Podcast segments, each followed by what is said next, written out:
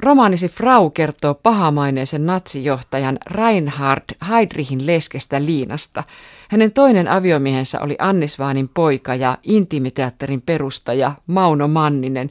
Miten keksit kertoa Liinan tarinan? Alun perin ei ollut tarkoituskaan kertoa Liinan tarinaa, en ollut hänestä kuullutkaan vielä nelisen vuotta sitten.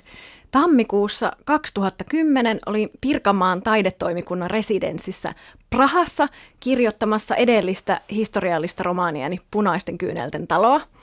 Ja olin juuri kirjoittanut aika raskaan kohtauksen sinä päivänä ja ajattelin, että nyt olen ansainnut vähän vapaata ja menen vähän rentoutumaan museoon ja löysin sitten muutaman katalogin sellaisesta modernin taiteen museosta kuin Doksista ja sukkuloin kahdella raitiovaunulla aurinkoissa Prahassa sinne Doksiin. Mutta sitten siellä ei ollutkaan ehkä sellainen näyttely, mitä mä olin ajatellut, vaan siellä oli sitten tämän SS-kenraali Reinhard Heydrichin attentaatista ja sen järkyttävistä kostotoimenpiteistä kertova näyttely, mustavalkoisia kuvia, ihmeellinen risteys, johon Heydrichin Mercedes-Benz on pysähtynyt ja hänen on siinä kohtaa hyökätty. Sitten mä ihmettelin, mistä tässä kaikessa on kysymys. Ja on hyvä kysymys kirjailijalle, että mistä on, miksi mä en ollut kuullut näistä aikaisemmin. Seuraavana yönä näin painajaista Oho. näistä tapahtumista. Mä aika harvoin näen unia kirjojen maailmasta tai henkilöistä, mutta silloin kun niitä unia tulee, niin ne on jotenkin poikkeuksellisen merkityksellisiä. Tiesin, että siinä on kirjan aihe. Mutta Liinahan ei, ei ollut siinä näyttelyssä. Ja alun perin mä ajattelin kirjoittaa tästä attentaatista, mutta ei tarvinnut tehdä taustatyötä kovinkaan kauan, kun jo havaitsin, että siitä on kirjoitettu valtavan paljon. Ei Suomessa, mutta Euroopassa. Ja mitä enemmän kaivoin taustatutkimusta, niin sieltä löytyi sitten tällainen nainen nimeltä Liina, mikä olikin aikamoinen löytö. No kyllä, se on ihan totta.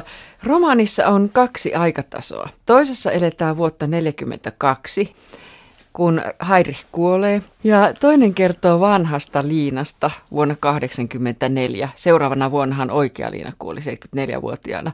Liina on yksinäinen ja sairas. Hän alkaa kertoa elämäntarinaansa haastattelemaan tulleelle Erich Richterille. Edelleenkään Liina ei tunne syyllisyyttä tapahtumista, menneistä tapahtumista, ja hän odottaa anteeksi pyyntöä. Miksi ja keneltä?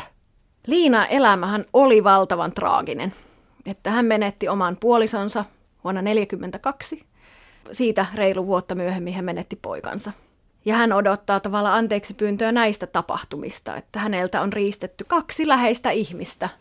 Ja päinvastoin häntä sitten, hän saa tappouhkauksia. Hänen majataloaan kohtaan tehdään ilkivaltaa. Hän saa ikäviä kirjeitä, ikävää huomiota. Toki lukijat tietää niin syystä, Liina on kauhean mielenkiintoinen kirjoitettava, koska yleensä jos kirjoittaa vaikka jostakin fiktiivisistä hahmoista, niin ikään kuin romaanihenkilössä tapahtuu tarina-aikana jonkinlainen kehitystarina. Yleensä, no useimmiten positiivinen kehityskaari. Mutta Liinassa ei tapahdu sellaista kehitystä, että hän on ikään kuin sellainen sydänkäyrän suoraviiva alusta loppuun, joka on kirjailijalle sekä haastavaa että kiehtovaa. Ja yksi tärkein lähde, äh, video, joka avasi minulle tätä Liina henkilökuvaa, löysin ihan sattumalta YouTubesta vuodelta 1979 tsekkiläisen TV-kanavan tekevän haastattelun, jossa haastatellaan siis vanhaa Liinaa.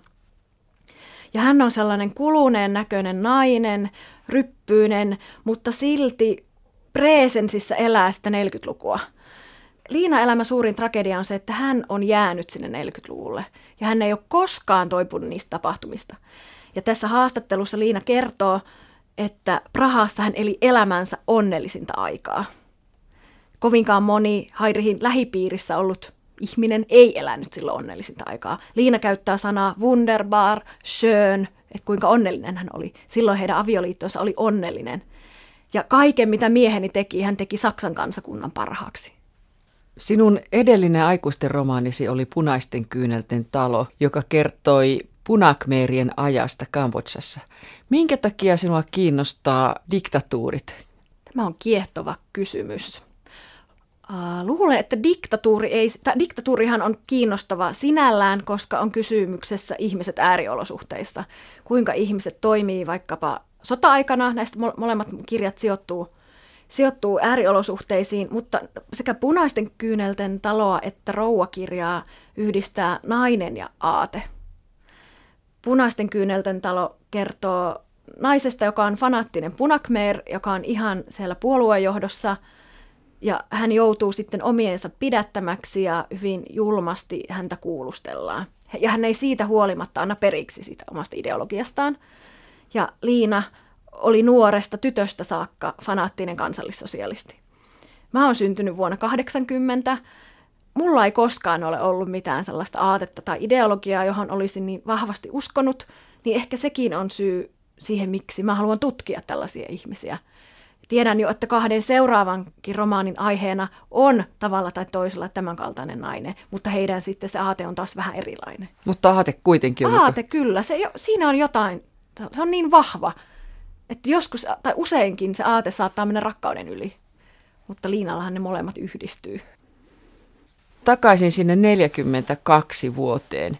Liinan puoliso oli siis Reinhard Heydrich. Tämä oli SS-johtaja Himmlerin lähin avustaja. Miksi sä kirjoitat romaanissasi nimenomaan Heydrichin viimeisestä vuodesta, jonka hän eli perheeneen Prahassa? Siis hänen viimeisestä elivuodestaan. Koska se on kaikkein kiinnostavin, se on niin suuri käännekohta Liinan elämässä, siis oman puolison menettäminen.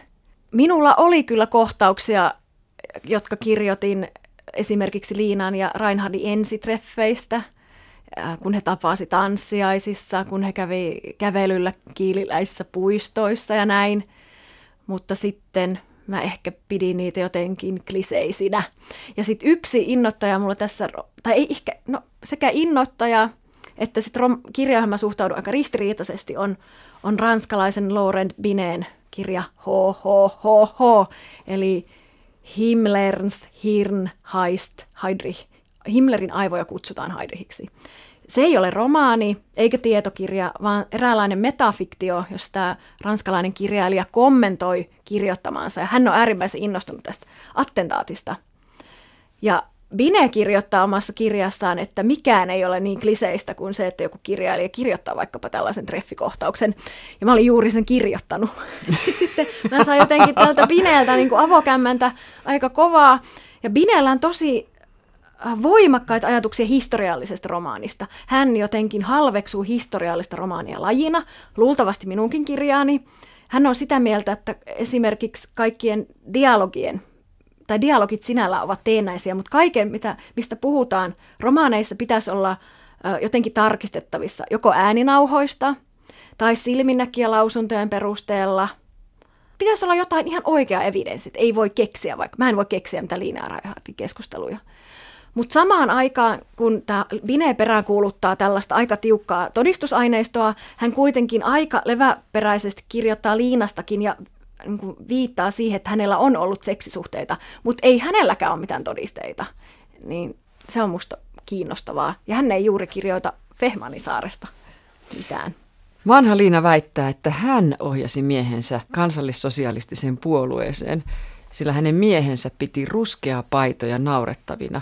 Oliko Liina siis miehensä moottori? Jotenkin näin sä mun mielestä annat ymmärtää tuolla, että hänellä oli joku syy tuupata miehensä valtaa. Tästä on monenlaisia tulkintoja, kun olen lukenut lähdemateriaalia. Ajattelen myös niin, että Liina ehkä saattaa vähän ylikorostaa omaa roolia, mutta totta on se, että Liina on ollut hyvin nuoresta tytöstä, jopa jostain teinitytöstä saakka kansallissosialisti. Saarella, josta hän on kotoisin, niin siellä on jo varhain ollut tällainen sananlasku, että Fehmanissa ei ole käärmeitä, ei ole myyriä, ei ole juutalaisia. Puhutaan tämmöistä ilmapiiristä. Ja Liina on ensitreffeillä Reinhardin kanssa keskustellut Mein Kampfista, on ihmetellyt, miksi Reinhard on lukenut sitä, on närkästynyt siitä, siitä on keskusteltu. Ja miehensä tai poikaystävänsä siihen aikaan oli ryssinyt laivasto uransa ja oli joutunut työttömäksi samaan aikaan, kun tämä pariskunta kohtasi, että Reinhard oli aika moinen naisten mies. Mutta Liina sitten, Liinan kontaktien avulla hän järjesti Reinhardin Himmlerin luo työhaastatteluun. Ja siinä on käynyt jopa niin, että Himmler on perunut tämän ensimmäisen työhaastattelun niin sairastumisensa vuoksi, mutta Liina on ollut se, joka on vielä toistamiseen. Että hän on nähnyt tosi paljon vaivaa saadakseen miehensä sinne haastatteluun. Ja sitten hän, tämä Reinhardin urakiito oli valtavan nopea. Aikakauden asenteiden vanki vai kenties niiden syleilijä, mutta silti muutaman askeleen muita edellä. Tämä on suora lainaus kirjastasi, Teri Rannella. Kyllä. Liina, Liinaan liittyy siis. No Liina on tavallaan, se on hyvin perinteinen kansallissosialistinen nainen, mahdollisimman monta lasta. Hän sai nel, neljä, oli juuri viimeisillä raskaana, kun tämä attentaatti tapahtui. Ja synnytti tyttären. Niin, Siinä... missä Haidri haavoittui kyllä, ja myöhemmin kuoli kyllä. kymmenen päivän kuluttua suunnilleen. Niin. Kyllä. Niin. niin sä olit kertomassa näistä lapsista, kun minä tulin Joo. niin, Liina oli vaimo ja äiti. Mutta sitten hänessä, hänessä oli se toinen puoli, että hän oli poliittisesti valveutunut. Ja mitä olen näitä aika runsasta lähdemateriaalia lukenut, niin olen ymmärtänyt kyllä, että Reinhard olisi harjoitellut puheita Liinan edessä. Ei puhuta mistään naisesta, joka ei ole tiennyt. Totta kai hän on tiennyt. He ovat varmasti keskustelleetkin aika aktiivisesti yhdessä näistä kysymyksistä. Ja sekin on kiinnostavaa, että Reinhard on ollut alun perin hyvin jotenkin ujo ja sisäänpäin kääntynyt. Attentaatin jälkeen oli kiinnostava kiinnostavaa se, että Liina olisi halunnut ruveta tekemään jonkinlaisia puhujamatkoja, mikä on aika epätyypillistä siihen aikaan. Tällaisia poliittisia puhujamatkoja, mutta Himmler sanoi Liinalle hyvin pian, että hyvänä aika, mitä sä nyt teet, että ei tällainen tule kuulonkaan. Liina olisi halunnut ottaa rooli, joka ei hänelle kuulunut. Kannattiko Liinan tuupata miestään kansallissosialistiseen puolueeseen ja valtaan? Hänestähän tuli siellä semmoinen uratykki, että kun nämä olivat yhdessä noin 12 vuotta, niin miten se olikaan? Mies oli enimmäkseen seitsemän vuotta peräti kotoa poissa. Se onkin nyt tot, myöhemmin ajateltuna, että näin vaimon näkökulmasta olisiko kannattanut, koska sitten mitä pitemmälle Reinhardin ura eteen, niin sitä vähemmän aikaa hänellä oli olla kotona. Liinahan oli yksin ja piti huolta lapsista ilmeisesti vasta kun tämä Silke, heidän tyttärensä on syntynyt, niin jotenkin Reinhardin silmät syttyivät ja hän nytkin rakastui tähän ensimmäisen tyttäreensä ja hän oli sitten isä, joka halusi peitellä tytärtään iltaisin ja oli, niin kuin, sitten oli, oli enemmän kotona. Silkehän oli kolmas lapsi tässä perheessä, Kyllä. ensimmäinen tytär. Se oli minusta lähdeaineistosta kiinnostavaa, että hän innostui tosi paljon tästä tyttärestä. Ja sellainen jännittävä lause on tullut vastaan, niin että Reinhard Heydrich oli ihmiskunnan pahin vihollinen, mutta pikkulasten paras ystävä. Että hän oli hyvä perheenisä, mitä ei ehkä me voida ajatella. Minäkin kun aloitin tämän romaanin kirjoittamisen ja tutkin valokuvia, jossa he, koko perhe on onnellisena hiekkarannalla Itämeren helmassa. Uidaan, leikitään hiekalla sun muuta. Kyllä hän vaikuttaa hyvin onnelliselta. Ja me ehkä ajatellaan, että kuinka he nyt voi. Mutta on se sisäinen perhemaailma, ja sitten se muu. Heidrichia ruvettiin kutsumaan Prahan teurastajaksi, vaikka hän ehti olla siellä vajaa vuoden. Miksi? Hitler lähetti Reinhard Heydrichin Prahaan syksyllä 1941, koska aikaisempi käskynhaltija von Neurath oli ollut jotenkin liian lepsu ja ei ollut saanut aikaan niin paljon kuin Hitler olisi toivonut, että Tsekeissään alkoi rehottaa vastarinta, niin sinne tarvittiin paikalle joku kylmäverinen kova mies, joka pistää sitten sekit ruotuun, ja näinhän tapahtui. Saman tien kun Reinhard Heydrich tuli Prahaan, niin alkoivat pidätykset ja teloitukset, ja aika pian Hitler piti puheen, jossa hän alkoi puhua koko alueen saksalaistamisesta. Romaani alkaa varsinaisesti siitä, kun Heydrichia kohtaan tehdään attentaatti, Prahassa siis, ja eräs mies satunnainen ohikulkija Franz Varga miettii, tappaako Heidrich, se olisi nimittäin ollut helppoa hänelle siinä tilanteessa, vai pelastaako tuo mies? Miksi hän kuitenkin päätyi pelastamaan Heidrichin? Siinä pienessä kohtauksessa onkin jotenkin kokonainen, kokonainen maailma. Frans Varga on yksi mun oma suosikkihahmo tässä romaanissa. Häntä oli mukava kirjoittaa. Mä ajattelin, että hän oli minun jotenkin kaunokirjallinen isoisäni. Hän on aidosti hyvä ihminen, semmoinen välittävä ihminen. Ja hän välitti jopa tästä Heidrichistä, josta tiedettiin kyllä, minkälainen hän oli. Ja siinä oli muutama sekunti aikaa päättää, mitä hän tekee. Ja Vargallahan on myös sellainen tarina, että hänen veljensä oli kadonnut siihen aikaan, kun Heidrich nimitettiin käskynhaltijaksi. Ei tiedetty, missä hän on. Mutta mä ajattelen, että ainoa, asia, ainoa oikea teko, jonka Varga pystyi siinä tilanteessa tekemään, oli säästämään. Hän ei olisi pystynyt tekemään tekemään kuitenkaan tälle Heidrichille mitään.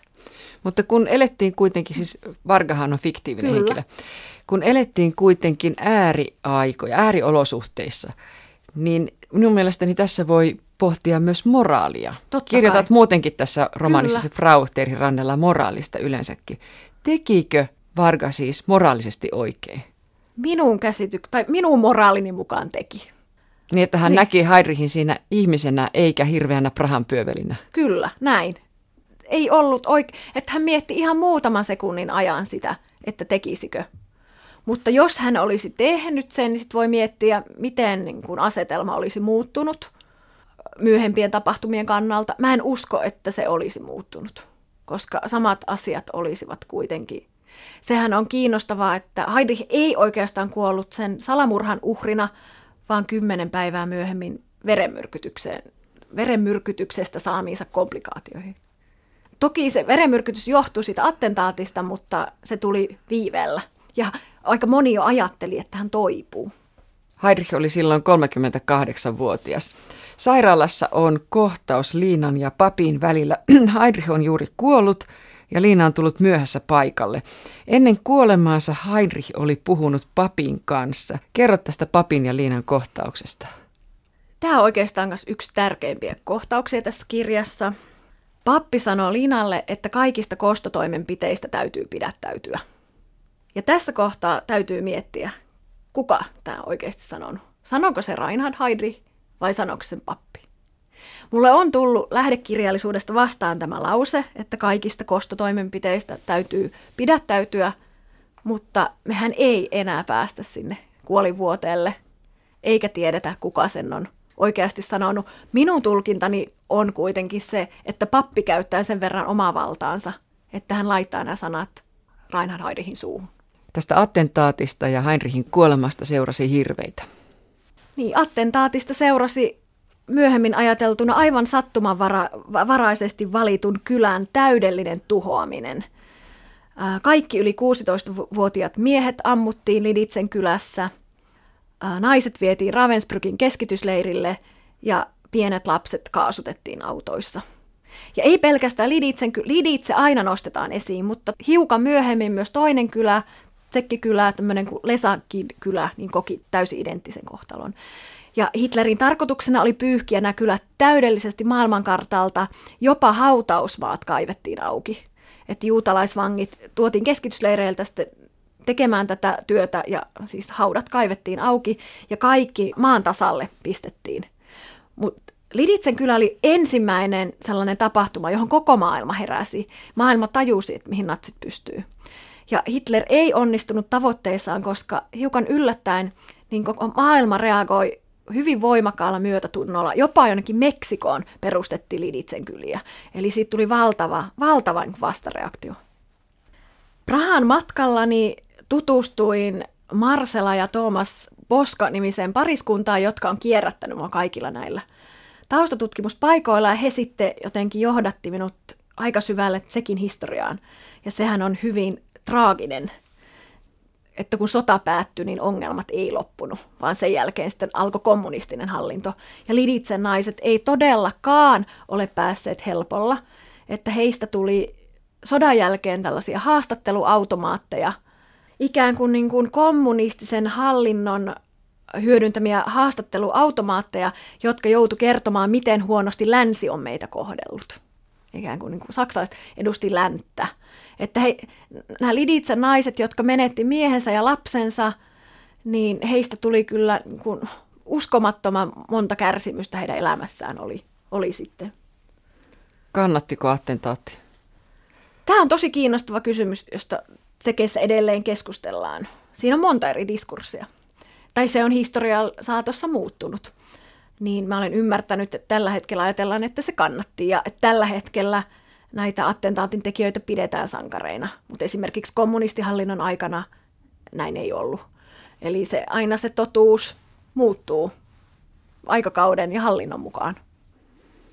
Heidrichin attentaatista kerrot myös, myös nuorten vastarintaliikkeen miesten kautta ja erityisesti Jarekin, 25-vuotiaan miehen, joka on ilmeisesti myös fiktiivinen henkilö. Hän on fiktiivinen henkilö senkin takia, koska mä halusin keskittyä Li- Liinan hahmoon jotenkin, että hänen elämänsä ympärillä olevat de- detaljit ovat oikein. Ja tästä attentaatista on kirjoitettu niin paljon, että tässä on kaksi miestä, jotka on keskeisiä, tämä Kubis ja Kapchik, jotka mainitaan kirjassa. Toki olisin heistä voinut kirjoittaa, mutta tuota, ajattelin, että ei ole ehkä tarpeen kaikkea sitä heidän henkilöhistoriansa tuoda. Ja jotta sain vähän vapaammat kädet kirjoittaa juonta eteenpäin, niin sitten Jarekin kaltainen mies olisi voinut olla. Hänellähän oli hyvin pieni rooli siinä attentaattipaikalla. Hän oli lähinnä vaan odottamassa, että milloin se Heidrichin auto tulee. Ja sehän tuli myöhässä. Mies, joka on aina täsmällinen ja aina ajoissa, niin juuri sinä aamuna oli myöhässä. Jarek kuolee attentaatin jälkiseurauksissa. Kannattiko uhraus? Tähänkin kysymykseen varmasti vastaus vaihtelee vuosikymmenen mukaan. Ehkä tällä hetkellä ajatellaan, että vaikka ne kostotoimenpiteet oli niin järkyttäviä, niin kuitenkin ehkä sillä Heidrichin tappamisella oli enemmän positiivisia vaikutuksia, vaikka onhan se ihan hirvittävä uhraus ollut. Kaikki nämä miehet, jotka osallistu tähän attentaattiin, kuoli ortodoksikirkossa, johon he oli ne kirkon alakerran hyvin viileässä kryptassa, niin he piilottelivat kolme viikkoa ennen kuin ää, saksalaiset sitten, tai heidät, yksi heistä ilmi antoi koko porukan. Vielä Vargasta, joka pelasti Heidrichin attentaatin jälkeen. Vargan vaimon mielestä attentaatin tekijöiden pitäisi antautua, sillä viattomia kuolee niin kauan kuin he eivät kanna vastuutaan. Kuinka itsekkäitä he ovat, kysyy rouva Varga. Tarvitsin ehdottomasti tällaisen äänen koska kysymykset on aivan relevantteja.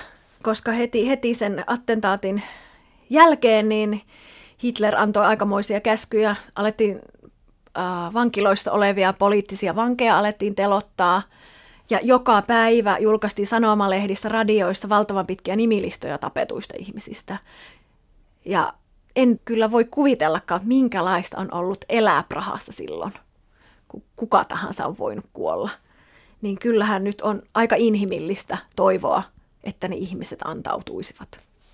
Kun Heinrich kuolee, niin Liinalla rupeaa olemaan aikamoinen sutina miesten kanssa, ainakin romaanisi perusteella. Niin lempilukuni tässä romaanissa on tällainen, kun Erich Richter keskustelee kaikkien niin kuin Liinan elämään liitettyjen miesten kanssa.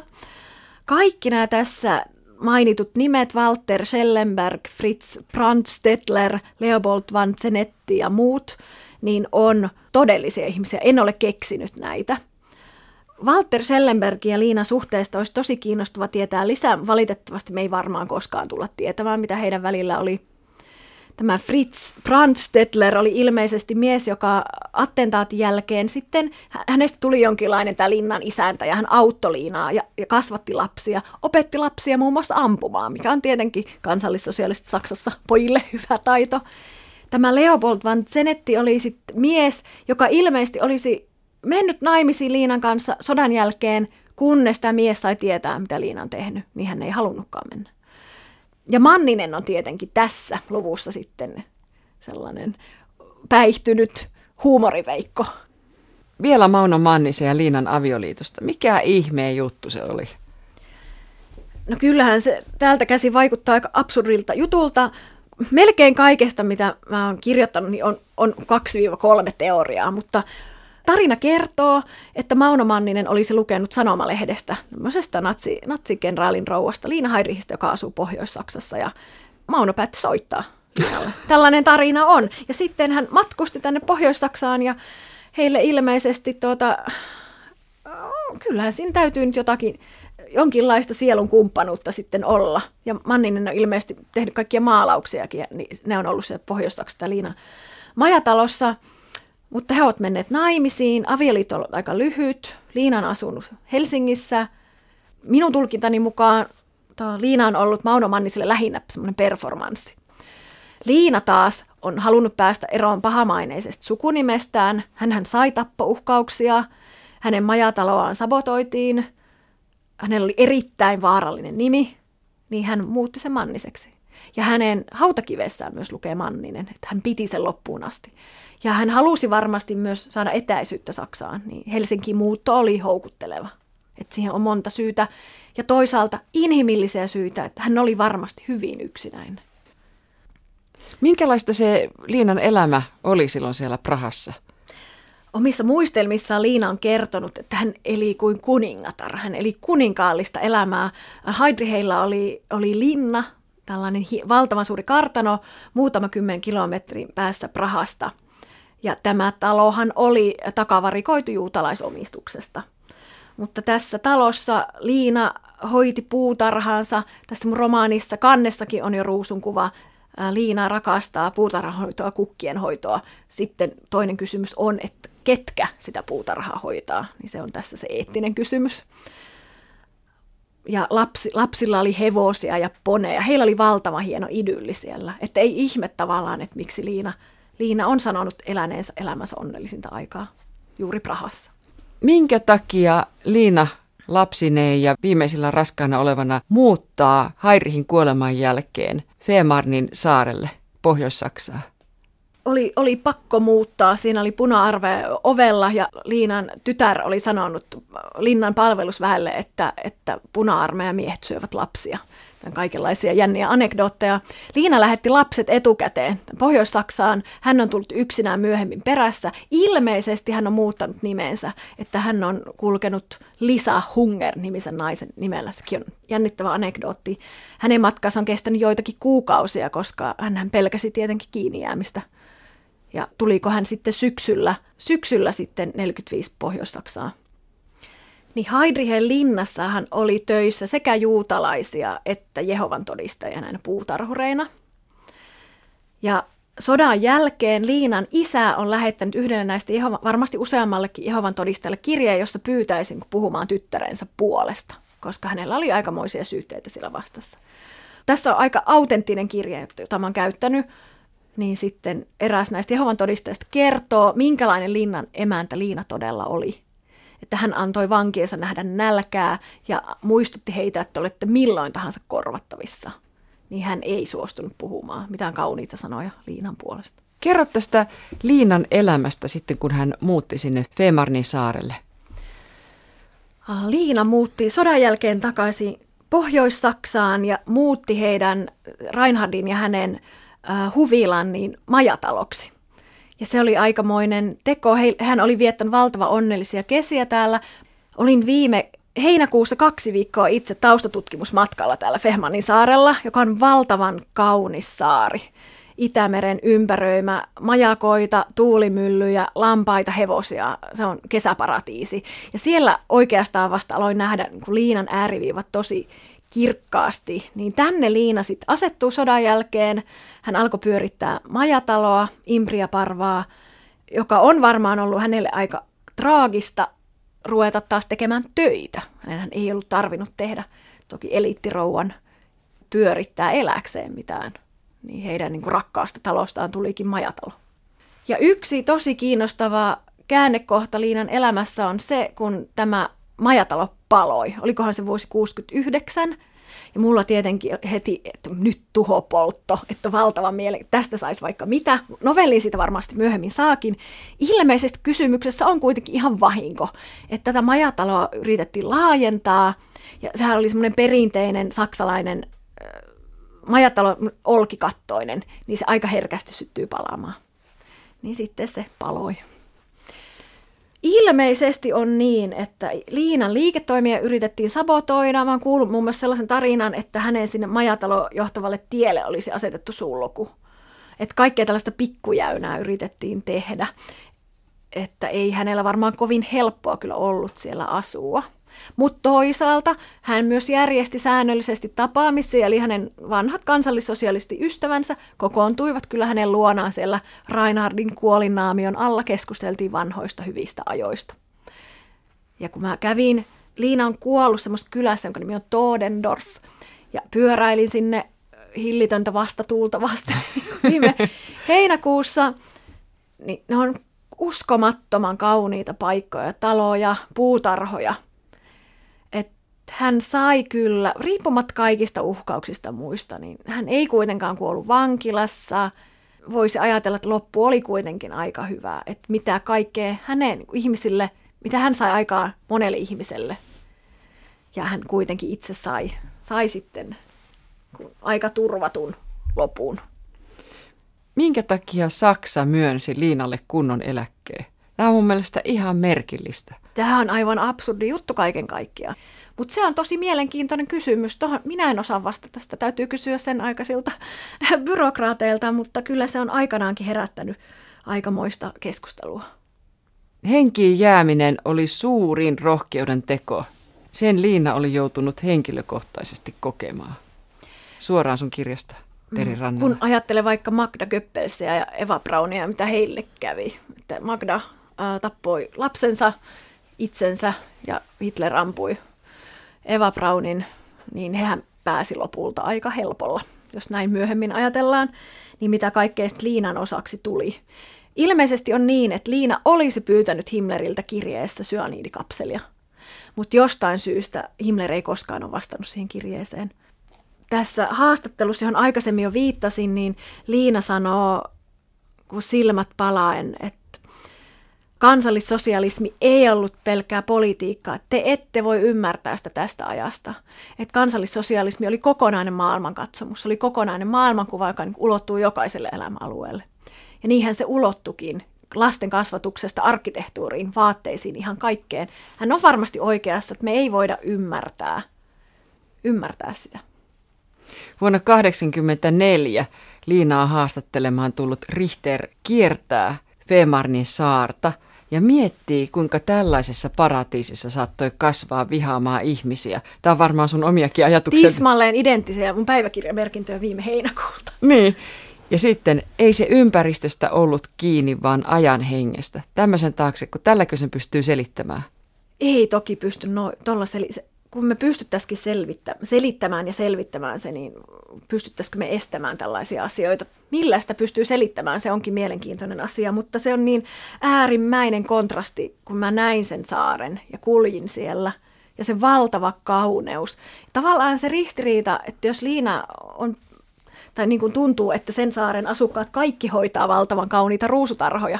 Että jos samalla kädellä kastelee ruusupensasta tai silittää jotain hevosta tai hoitaa lapsia, niin samaa käsiä, niin sillä voi tappaa. Niin siinä ei kysymys pelkästään kansallissosialismista, vaan ihmisyydestä yleensäkin. Sodan jälkeen monet vaimot vannoivat olleensa passiivisia, mutta minä olen aina ollut rehellinen, sanoo nainen, jonka mukaan Tsekkoslovakiassa ei kukaan ollut hänen miehensä aikaan nälkäinen. Hän ajatteli vain tsekkien parasta. Juuri tänä aamuna katsoin viimeksi tämän videon, niin juuri näin hän sanoo, että tsekit ei ehkä ole oivaltanut, miten hy- paljon hyvää, että, että mitä Reinhard teki, niin se oli pelkästään positiivista. Niin näin sanoo nainen vuonna 1979 vielä. Mutta muutama vuosi sitten Heidrichen poika Heider Heidrich oli herätti tsekeissä ihan valtavan kalabaliikin, koska hän, hän esitti sellaista, että tämä linna, kartano, jossa hän aikanaan on asunut, niin se kunnostettaisiin. Ja siitä tuli sitten kyllä aikamoinen moinen tota, halo. Sekin ei halua olla missään tekemissä Haidihin nimen kanssa, käyn hyvin ymmärrettävää. Toisaalta mä itse ajattelen, kun yritin päästä itse käymään siellä linnassa, niin sinne en päässyt. Et sillä on tällä hetkellä joku tieteellinen tutkimuskeskus, se on hyvin aidattu ja tuota, minä olen kiipeillyt sillä aidalla, Aha. niin kuin puolisoni olkapäillä. Ja lukijani tällaisia olen tehnyt teitä varten, mutta minun mielestä siellä pitäisi olla joku museo niin kuin, jotta kunnioitettaisiin niitä ihmisiä, jotka on kärsinyt siellä muurien sisäpuolella, niin se vaatisi kyllä sellaisen. Jostain syystä sellaista ei haluta. Ehkä sen pienen kylänkin asukkaat ei halua olla, ei halua tulla muistetuksi näistä ihmisistä. Minkä takia Liina on sitä mieltä, että, että tämä aika ei ymmärrä toisin ajattelijoita? No siksi, koska häntä kohdellaan niin huonosti. että... Tiesikö Liina elävänsä valheessa vai puhuiko hän mielestään totta? Viime kesänä luin aika yllättävän kirjan, minkä ei luulisi, että olisi mitään tekemistä mun romaani kanssa. Mä luin FBIn profiloijan muistelmat, joka on, hän, hän on keskittynyt sarjamurhaajien niin kuin, profilointiin.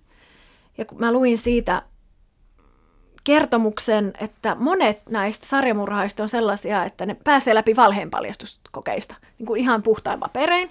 he ovat luoneet mielessään sellaisen todellisuuden, joka on uskovat täysin.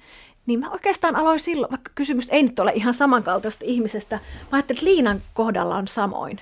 Että hän on luonut niin voimakkaan todellisuuden itse, että jos hänet laitettaisiin valheenpaljastuskokeeseen ja kysyttäisiin vaikka, että oletko tehnyt näitä, niin hän pääsi siitä läpi, koska hän, hän on niin voimakkaasti rakentanut sen oman mielikuvamaailmansa. Romaanin lopussa vuonna 1984 vanha Liina tunnustaa, minä, Liina Manninen, oma sukuani von Osten, Liina Heidrich, olen syyllinen kaikkeen siihen, mistä minua syytetään. Minkä takia Liina nyt tunnustaa syyllisyytensä? Ilmeisesti on niin, että muutama viikko ennen kuolemaansa Liina olisi todella soittanut sellaisen puhelun, jossa hän olisi sanonut, että ehkä se holokausti oli sittenkin totta. Hän on siis vuosikymmenet kieltänyt ylipäätään holokaustin olemassaolon, mutta hän olisi nyt sen sanonut, että näin on tapahtunut, mutta silti hän on sanonut, että hänen miehensä ei kuitenkaan ollut siihen syypää, vaan Reinhard Heydrichistä tehtiin syntipukki vain sen takia, koska hän kuoli niin varhain vuonna 1942. Liina jatkaa, että tein sen kaiken, koska saatoin tehdä. Niin yksinkertaista se on. Niin tekin tekisitte, jos voisitte. Nämä viimeiset lauseethan on aika provosoivia ja ne on kirjailijan lauseita, ne ei ole lauseita Liinan suusta. Ja mä heitän ikään kuin lukijalle pallon, että mitä, mitä sinä tekisit, jos olisit ollut Liinan tilanteessa. Entä tämä? Kaikki historia oli lopulta nykyajan historiaa. Se pitää kyllä paikkaansa, että vaikka mä kirjoitan vuodesta 42 tai 84, niin silti kirjoitan vuodesta 2016. En millään pääse eroon oman aikani asenteista, sukupuolesta, kansallisuudesta, että listaa voisi jatkaa. Että tavallaan vaikka kirjoita historiallista romaania, kirjoita nykyajasta, ja tässähän on aika traagista tässä kirjassa se, miten ajankohtainen se on. Kun neljä vuotta sitten aloitin, niin eipä ollut lehdissä sanoja kansallissosialisti. Niin yhtäkkiä tällainen sana on palautunut meidän sanavarastoon kuin päivittäiseen. Se tuntuu aika hurjalta.